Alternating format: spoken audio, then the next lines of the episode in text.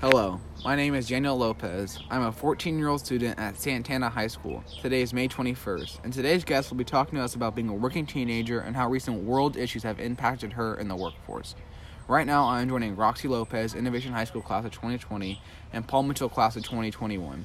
She is here to talk a little about what it's like being a working teenager. What is it like to be a teenager going to school and working? Being a working teenager is an awesome experience. It has shown me a different side of responsibility and how to manage my time properly on days I work and go to school.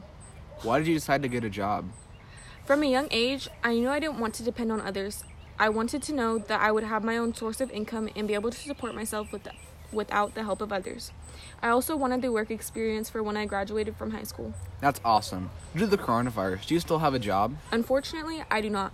Only mandatory stores are allowed to be open. Sadly, Tilly's My Place of Work isn't included in that list. That's unfortunate. And your job is closed. Are you collecting unemployment? Yes, I am collecting unemployment. Luckily, I'm one of the millions that is fortunate enough to receive unemployment during this pandemic. Since you are working a working student and collecting unemployment at the moment, what do you spend your money on? To be completely honest, I put the majority of my income into savings so I can bar- buy a car in a couple of months. For the money I keep as spending money, I use it on makeup, clothes, gifts for special occasion, grooming for my dog, and some miscellaneous things. Wow, how responsible of you to have save money and to take care of your dog. How do you plan to get a stable source of income after the virus is done? So technically, I'm on furlough.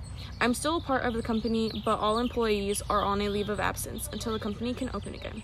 Once we uh, open, I will stop receiving unemployment and have my job back. Well, you know we've learned a lot about how the coronavirus can impact young teenage workers who have responsibilities. Thank you, Roxy, for joining my podcast, and it has been a pleasure. Same here. I hope this was helpful to some of your listeners.